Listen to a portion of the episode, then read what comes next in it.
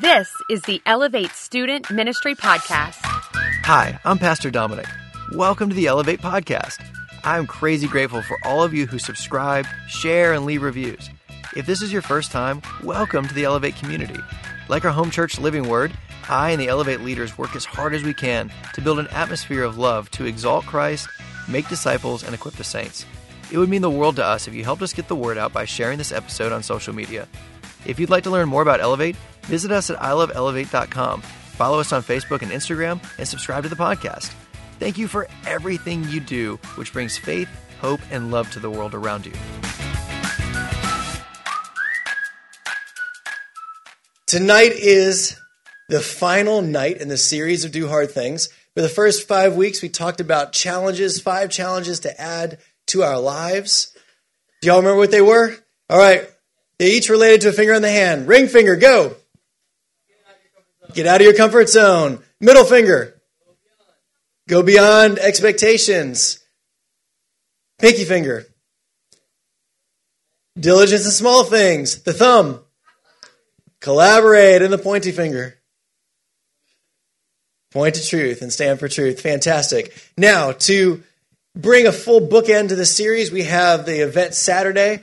Boy, I, I'm so pumped. It's going to be great.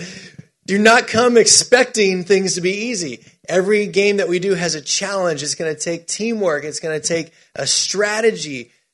But I believe in you guys. And I think that Elevate is going to grow together. I think that we're going to start breaking down some maybe some circles of people always hanging out with just their friends and start building friendships throughout. And I think seeds are going to be planted Saturday of working together for things to come for years.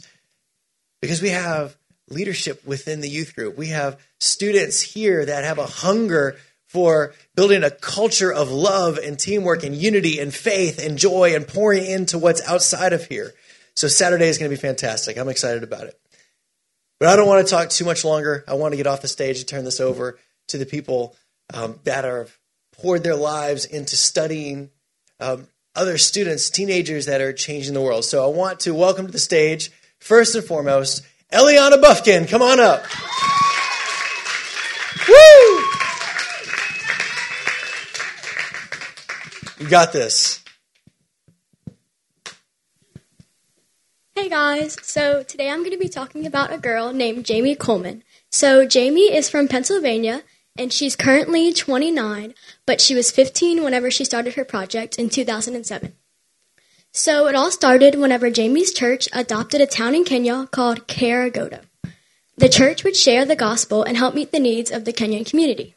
After the church had adopted the community, she found out about a critical need in the area, which is shoes. So most of us might take this need for granted because it's something we use every day. With seeing this need, Jamie didn't just leave it alone, she took action. She didn't just say it's someone else's problem. She asked God to use her to meet the need through her. She figured out her family wasn't the only one with shoes they didn't need or didn't wear. She called her project Walk Humbly, based off of Micah 6 8. He has told you, human one, what is good and what the Lord requires from you to do justice, embrace faithful love, and walk humbly with your God. Her goal was 150 shoes. Jamie's plan was to kick off the drive at, a, at her high school's track with a barefoot mile. You would bring your shoes to donate and then walk four laps around the track, barefoot. Some adults were skeptical of Jamie's drive, questioning if they would get enough shoes or even be able to transport them to Kenya. But it didn't take God long to prove them wrong. There were definitely low expectations, Jamie said. It was discouraging, but I knew God could make it happen. On a rainy Saturday, 50 people showed up at the track with 1,164 pairs of shoes. So um, that would be, out of those 50 people, 26 pairs of shoes per person. So by the time the drive was over, God had brought in over 4,200 pairs of shoes for the people of Karagoda. So Jamie's next challenge was getting all of the shoes transported to Kenya, and the task wasn't easy.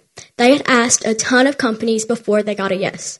It was a long process, but they were finally able, able to transport the shoes a year later in June of 2008. Jamie and 14 other church members traveled to Kenya to distribute the shoes. During their time there, they met a 90 year old woman named Gladys, and she stood in line with thousands of people to get her shoes. I had given up on putting on another shoe until I die, she had told one of the team members. The last time I wore shoes was five years ago, and my feet can attest to that. And I think we have a picture, yeah, of her feet. Um, so for someone to think of something like that for us is a great miracle from God. And that's Jamie's story. This can teach us that not only to reach out to those in need, but to be diligent in the smaller task, like Jamie's first goal. It was only to collect 150 pairs of shoes, but because she stayed committed and she trusted God, the outcome was far beyond the goal she had set. And Jamie wasn't seeking attention or any praise for her good deeds, because she just saw a need and asked God for his guidance. And I think it's really cool how God used a 15 year old girl to give shoes to people who were really in need of them. This story shows how even teens can be used to spread God's word, His love, and His joy to those around us. It doesn't matter our age, our circumstance, or how hard the task might be. God can work through any of us to further His kingdom. Mark 9:23. Everything is possible for one who believes. Great job. Great job. Anything is possible for one who believes. I love it. All right. Welcome to the stage, our next speaker, Lindsay Laughlin. Come on up.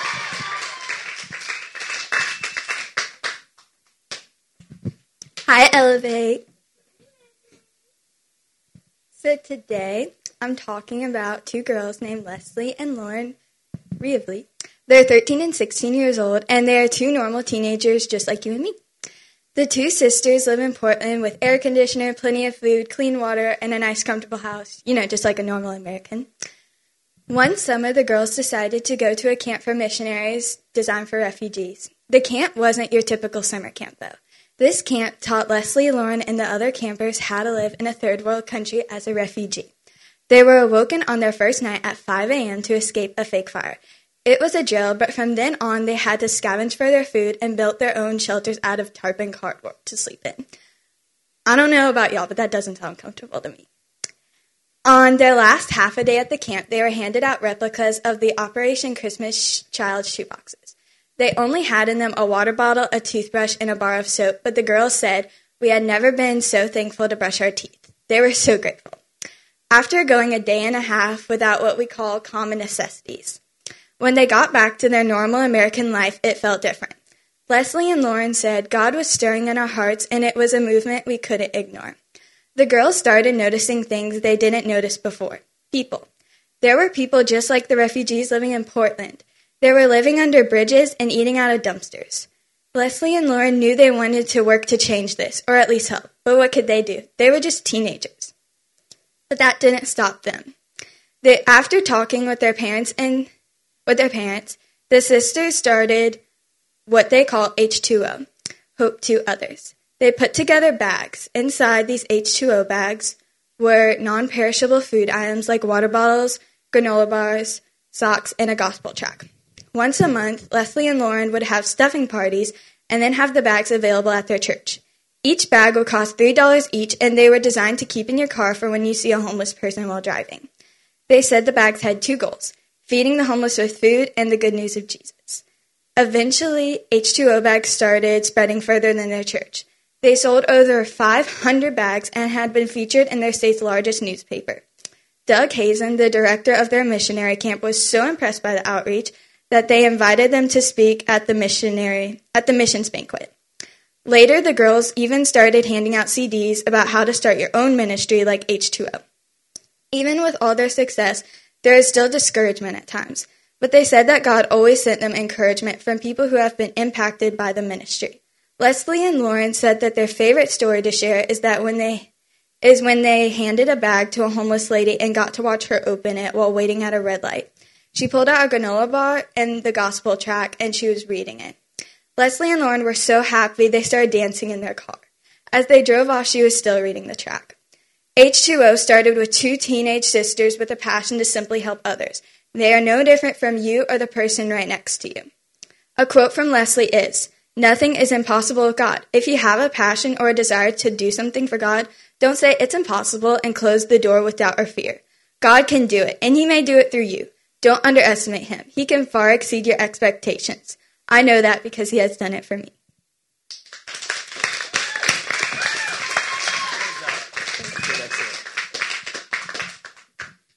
That was awesome. I had a teacher who used to say, You don't have to do everything, just do something. And that's exactly what she did. All right, please welcome to the stage Erica Hutchinson. Woo! Go, go, go. So today I'm going to be talking about a girl named Gabby Frost, and Gabby Frost is just 14, and well today she's 21. But when she was 14, she went to school, and she was just talking to her friends, and they were like, oh, I don't know how this came up in discussion, but they were talking about how, wait, wait, but they were talking about how they were so depressed and that they wanted to kill themselves. So like you know, and it's like funny because nowadays this people talk about this a lot as like jokes, but it's true. They actually feel like this, and people just brush it off. So Gabby went home and she prayed, and then you know she just went on social media and she went on Twitter, and she just and she saw so many other girls and like boys saying they want to kill themselves because they're so depressed. So she just prayed and she was like, how can like Christians really just affect all these people that just really need God in their lives and just like just like feel so like empty and just like cry themselves to sleep every night because they want to die and um so she went on her phone and she just created this website called the Buddy Project and the Buddy projects helps like lets Christians come and talk to people who really just need just to who can't really afford therapy and just just needs to be talked like you know. And um they just were just to help pray with them and just say like God loves you not don't say that nobody loves you in this world cuz God does love you. And suicide is not an option because remember that there is always someone loving you even though if your parents feel like just like bringing you down your friends aren't like you maybe you don't have friends you feel like the loner in the room. And it's like so she just wanted to create the buddy project to help christians um, reach out to people if they can't afford to go on mission trips. And it's like so she went to school and she was just her friends were saying how they went all on the buddy project and talked to some christians and now they feel like so much like so more full inside. And they've been going to more church they've been going to church and they don't feel depressed and they don't really want to do suicide anymore. So she now gets a lot of emails and text messages from lots of people who say like who wanted to do suicide who want to kill themselves. And these are not from like ad- adults. It's like from teenagers who like t- like my age too who just want to kill themselves at such a young age. And so now she gets so many people saying oh I don't want to kill myself anymore just because of your website that she did when she was 14 years old. So now she's 21 years old and she has saved so many lives from what she did at 1 a.m. on at 14 years old at like such a young age and didn't even have to leave her fo- her home and just did it from her her phone. Thank you. Great job. Thank you so much. The next one? Difference 14. All right. Are you guys ready for the next one? All right, we've had a lot of wonderful ladies. You ready for our first guy of the night? Yeah. All right, Aiden Dishman, come on up. Woo! There he is. And it's right up here. Oh. Alright. So, what's up, Leo? Alright, so I'm going to be doing honor the teenager who changed the world. So as the world revolves today, people throw around the word hero. Nowadays, if you can play five chords on a guitar, you are a guitar hero. If you can make a shot or score a basket, you are a hero. So what really is a hero? One definition of a hero is a person who is in the face of danger and combats adversity through impressive feats of ingenuity, bravery, or strength, often sacrificing his or her concerns for some greater good. This is a pretty good definition of a hero. Where there is a story about an over indulgent father, a spoiled son, some jealous brothers, and an international food crisis. This guy is known as the teener, teenager who changed the world. I'm talking about Joseph. Joseph, against all odds, overcame everything thrown in his way, and as you look at his life, you see that he was actually the definition of a hero. God placed him in a place where he was loved and cared for, but he had many jealous brothers, so they threw him into slavery. Through Joseph's actions, God showed Joseph favor, and Joseph, Joseph became the second most powerful man in all of Egypt. Joseph was a hero who saved a family and created a nation and became a blessing to all of Israel. You see, Joseph wasn't just a world changer, but he was a world saver. Because of the decisions he made, thousands of people's lives were changed and saved. So if you want to become a world changer, you need to be a man or a woman of faith. If you shouldn't talk about faith, you shouldn't just talk about faith. You need to use your faith. Also, if you look at other world changers, many of them struggle with doubt. If you look into Joseph Joseph's life, you can find out you cannot find a single shade of doubt. All Joseph was was a little shepherd boy and was the second to youngest in his family. He was spoiled and treated amazingly by his dad, which influenced influence his other brothers' je- jealousy. One lesson you could learn from Joseph is to forgive others that have hurt you. There, there is not another example of forgiveness as great as all this in all the Bible except for Jesus. All this forgiveness came from a little shepherd who was thrown into slavery by his own brothers. So I have a question for y'all. Raise your hand if you've ever been hurt in any way by somebody, like insulting you or like anything like that. Raise your hands. All right. So, so if you did not raise your hand, you're probably lying or you're an extremely likable person. And you see, Joseph was hurt, hurt far worse than any of you were here tonight, and still he overcame adversity by forgiving his brothers for the terrors they did to him when he had the power to throw them all in jail. Through all that happened to Joseph, Joseph was able to show forgiveness to tell his and tell his brothers that it was not them who sent them there, but God. Throughout God's life, he was a hero. Throughout Joseph's life, he was a hero and he changed the world, showing God's love and forgiveness. So I have a question for you. Are you willing to be a teenager who forgives and changes the lives of others around you?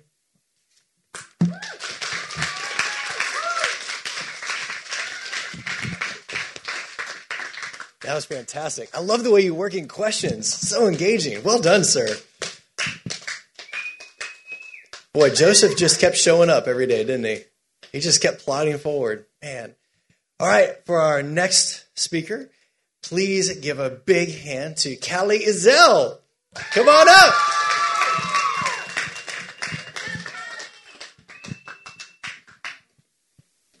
Okay. Hi. Um, so I'm gonna start off with a question. Um, what is your favorite song or phrase? You could just blurt it out.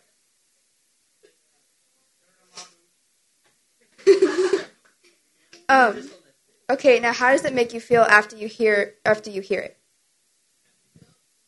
Okay, so most of y'all happy. Um, okay, now I'm going to tell you about a girl named Kelly Fleming. Kelly Fleming was a 17 year old girl, and her, her family moved to Littleton from Phoenix, Arizona. Her family, Don, said her father, Don, said that they kept looking for a good neighborhood where their daughters could be safe and build a life for themselves. In the next two months, she would have friends be she would have friends be in multiple clubs at her school and be at our local church. Kelly was shy, but she was a creative girl who loved God and wanted to be a good leader in Christ. Her friends said that she was an aspiring songwriter and author who, lo- who wrote many poems and short stories based on her life experiences. She often went to, to Col- Columbine's library to write her stories, and they often had happy endings. One day, she stopped to be she hoped to be publi- a published author and become a famous songwriter. On the day, April 20th, 1999, Kelly was, a, was at the library and suddenly was instructed to hide under a table. She heard gunshots outside the library windows, and, but she didn't think it would be two boys with loaded guns and trench coats. Kelly was hiding beside table, a table other, with other girls. However, due to lack of hiding space, she was partially visible.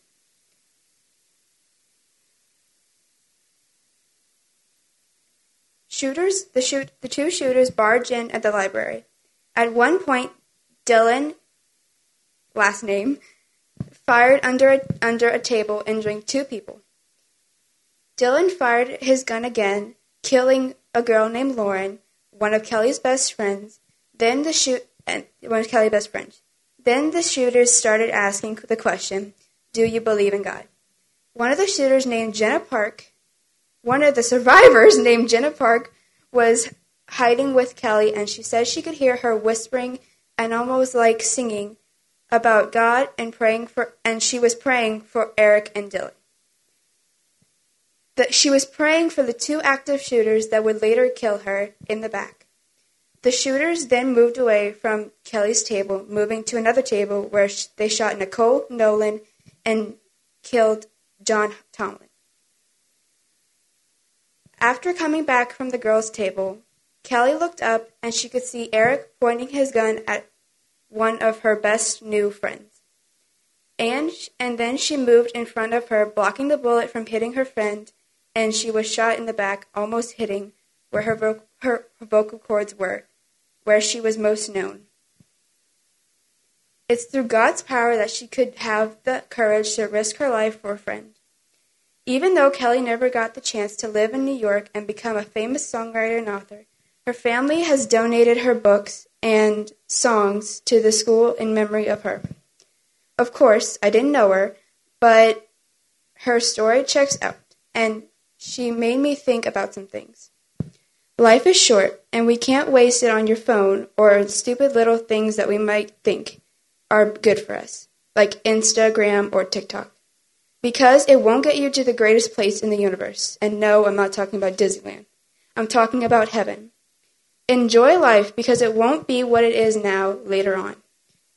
Doing the little things can make a huge, huge difference. Even posting a Bible verse and can change someone's life and attitude towards other people and towards their day.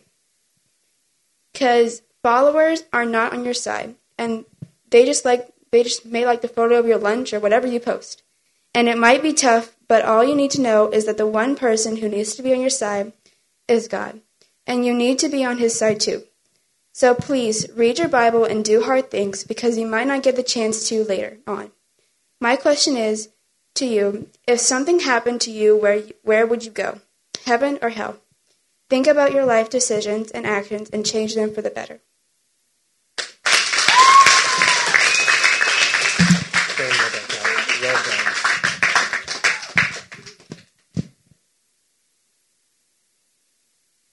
Praying for the shooters.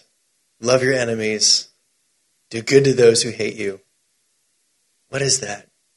I, I think that only a heart after the heart of God could love someone's enemy.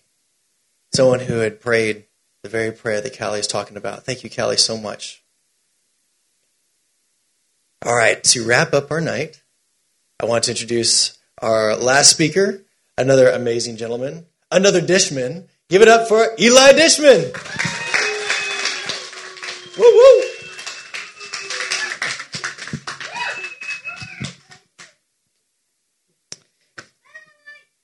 Hey, Leo.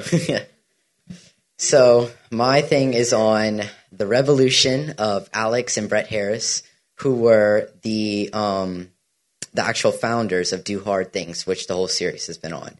So it all began in the summer of 2005. Alex and Brett, in previous years, were largely involved in speech and debate during the summers. But this year, they, did stop, they decided to stop doing speech and debate and move on to something else. After countless ideas and brainstorms of what to do, nothing really worked out, and they mainly just burned time. You know, the typical video games, sports, and eat lots of pizza. Then their dad took charge and put them on two intense reading programs where they read books on countless subjects like history, theology, sociology, science, business, journalism, and globalization. My mom told me I'd read that, I'd cry. so the rest of their summer, they read nonstop, breaking the expectations of many parents and kids as they seemed to persevere through a challenging amount of reading. As they read through the books, though, Alex and Brett described their thoughts about the books as exciting and troubling thoughts about a rapidly changing world and our generation's place in it. So they decided to start a blog and share their thoughts and ideas on what they were reading. They decided to name their blog The Rebelution. the purpose, they said, of the Rebelution is to rebel against low expectations against teenagers. In the coming years following their blog, it became the most popular Christian teen blog on the web. As they began to post in their blog and write about how they felt the teen years should be, they began to realize many kids were trapped in the stereotype the world put on them Alex and Brett began to share their thoughts on the myth of adolescence. They began to speak out against complacency in the teen years, making it the best and most critical years in your life. After the blog was open for three weeks, The New York Daily Times wrote a feature column about the blog. The headline was Think Big High School Twins Tell Peers. Alex and Brett told the columnists that teenage years are not a vacation from responsibility, they're a training ground of future leaders who dare to be responsible now. As more and more rebelutionaries began to join, join in on this idea of what Alex and Brett were spreading, many people began to ask, What's next? In October of 2005, Alex and Brett were invited to apply for an internship at the Alabama Supreme Court. This opportunity was incredible as they were only 16, and typically these internships were reserved for the top of the class college law students. It's pretty crazy. Imagine being 16 and going to like this high up official internship, and like everybody's like, and who are you? I'm like, uh, okay. Anyway, Alex and Brett are ready to make a statement to all teenagers that anything was possible. They both applied for the internship and a month later were accepted for a two month internship. Starting off, they were terrified, being the youngest two interns in Alabama Supreme Court history and possibly in the whole nation. They would be able to either show that teenagers have potential or everything society has degraded them to. After countless trips to the store for suits and making living arrangements that were on their way, this was their moment. This is what they had lived for, the pinnacle of the Rebelution. They'd been blogging constantly with the teenage community, sharing their fears and what they were excited about. From the beginning, Alex and Brett were considered to be just like everyone else. There was no special treatment or forgiveness. They were trusted with the small jobs at first, like making photocopies, picking up the mail, and organizing papers. As they did each job well, they were trusted with more responsibility. By the end of the two months, they were accompanying Justice Parker, who they worked for, to prestigious events and gatherings. Also, they were writing their own opinions in the Justice Parker's messages to other justices. So, this 16 year old is writing to all these other people about what they believe should be going on in the world, and these other people think it's just justice. So, it's like if Pastor Clyde, for y'all who go to Living Word, like well respected, tons of wisdom. I wish I could be like him. It'd be like if this 16 year old was sitting there and being like, hey, Pastor Clyde, this is what I think. And he was like, boom, you got it. That's amazing. Write it to everybody else and like just completely trusting you, which is crazy as a teenager to imagine. But they had their revolution and said teenagers have unlimited potential. As a um, after the two months they after the two months they had experienced their own revolution, they had proven that teenage years had unlimited potential and shouldn't be wasted. That's when the next door opened and they were given their new jobs as grassroots directors for four simultaneous statewide campaigns for the Alabama Supreme Court, including Justice Parker's run for Chief Justice. As grassroots directors, Alex and Brett were over hundreds of teenagers and traveled from county to county in Alabama campaigning for their candidates. They were ready to take the Rebelution movement to the next level. As more and more teenagers wanted to be a part of the m- movement, they joined the campaign and began to design websites, coordinated television coverage, used advanced mapping software to create driving routes for literature drops, and coordinated housing and meals for out of state volunteers. At the end of the campaign, teenagers had put thousands of hours into campaign into the into the campaign and had put together the largest grassroots operation ever in Alabama state history. So they set records as teenagers they beat what everybody else expected, and then they said, but also we're not just you know thirty year old people, we're teenagers, just what we do on the side, you know. Although there were many challenges and doubts that faced Alex and Brett, they fought through them and made a statement for all teenagers. They described their time as grassroots directors. They said, with every challenge, our entire team discovered new opportunities to learn, laugh, and sometimes start over. We also made discoveries about ourselves as individuals. A campaign, like any movement or revolution, isn't a faceless mass. It's a collection of individuals who join together on the same cause for a reason. It's ordinary people who decide to step out and be a part of something big. That's when they become extraordinary. After the campaign, many people asked Alex and Brett, did they win? And sadly, all of their candidates lost. But not long after the campaign ended, an article came out that Alabama judicial races had reached an all time high of $15 million in spending, while Alex and Brett's four candidates together only spent $500,000. So maybe the unprecedented amount of spending was because it took a lot of money to be driven teenagers. After the campaign, many people, oh, where that? When they arrived back from Alabama, they were focused on their online community that had continued to grow, and they began to take the blog to the next level and launch a website. They quickly hired friends and fellow teenagers who, who to begin the work of coding, design, compatibility, and brainstorming new ideas to involve in the website. The final design involved a completely new look. The website had feature discussion questions and links to hundreds of articles by great authors on teenage potential. On August 28, 2006, the website launched on the anniversary of the Rebelution blog. The website went from 2,200 views a day to 12,800 views in one day, a 480% increase for all you math geeks out there. this went from a day to day group to a whole online community. Alex and Brett wrote the book two years after their dad dropped the intense reading plan on their desk. Since then, they have done many hard things, along with beginning what God was working on in their lives.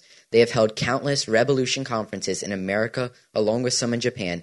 Alex and Brett hope not to glorify their name, but to glorify God, who is the one who truly is changing the lives of teenagers and reforming them from complacency, to compassionate courage in your life.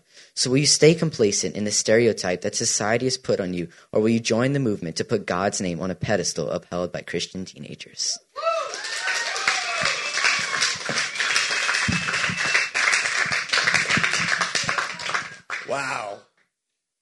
Elevate, give all of them big hands. Come on. They did great. That was awesome. Come on, more than that. Come on. They did fantastic. Man. Thank you, everyone who spoke tonight. I hope a takeaway, if it isn't obvious already, is whether you're giving someone a granola bar for Jesus or whether you're spearheading a political campaign or something in between, whether it's shoes or being faithful in the worst possible situations like Joseph was, God has a calling. And so we're gonna we're gonna break out into e groups tonight. E group leaders, the questions are in GroupMe, Pat's and mine that are in there. And I want to talk about hard things, but I don't want you to just focus on crossing oceans or focus on running huge nonprofits. Also consider what are the hard things that God be calling you to do in your life, in your circumstances, in your world. Just like it was said last week, sometimes the hardest thing God is calling us to do is just to be where He put us in the circumstances that we're in.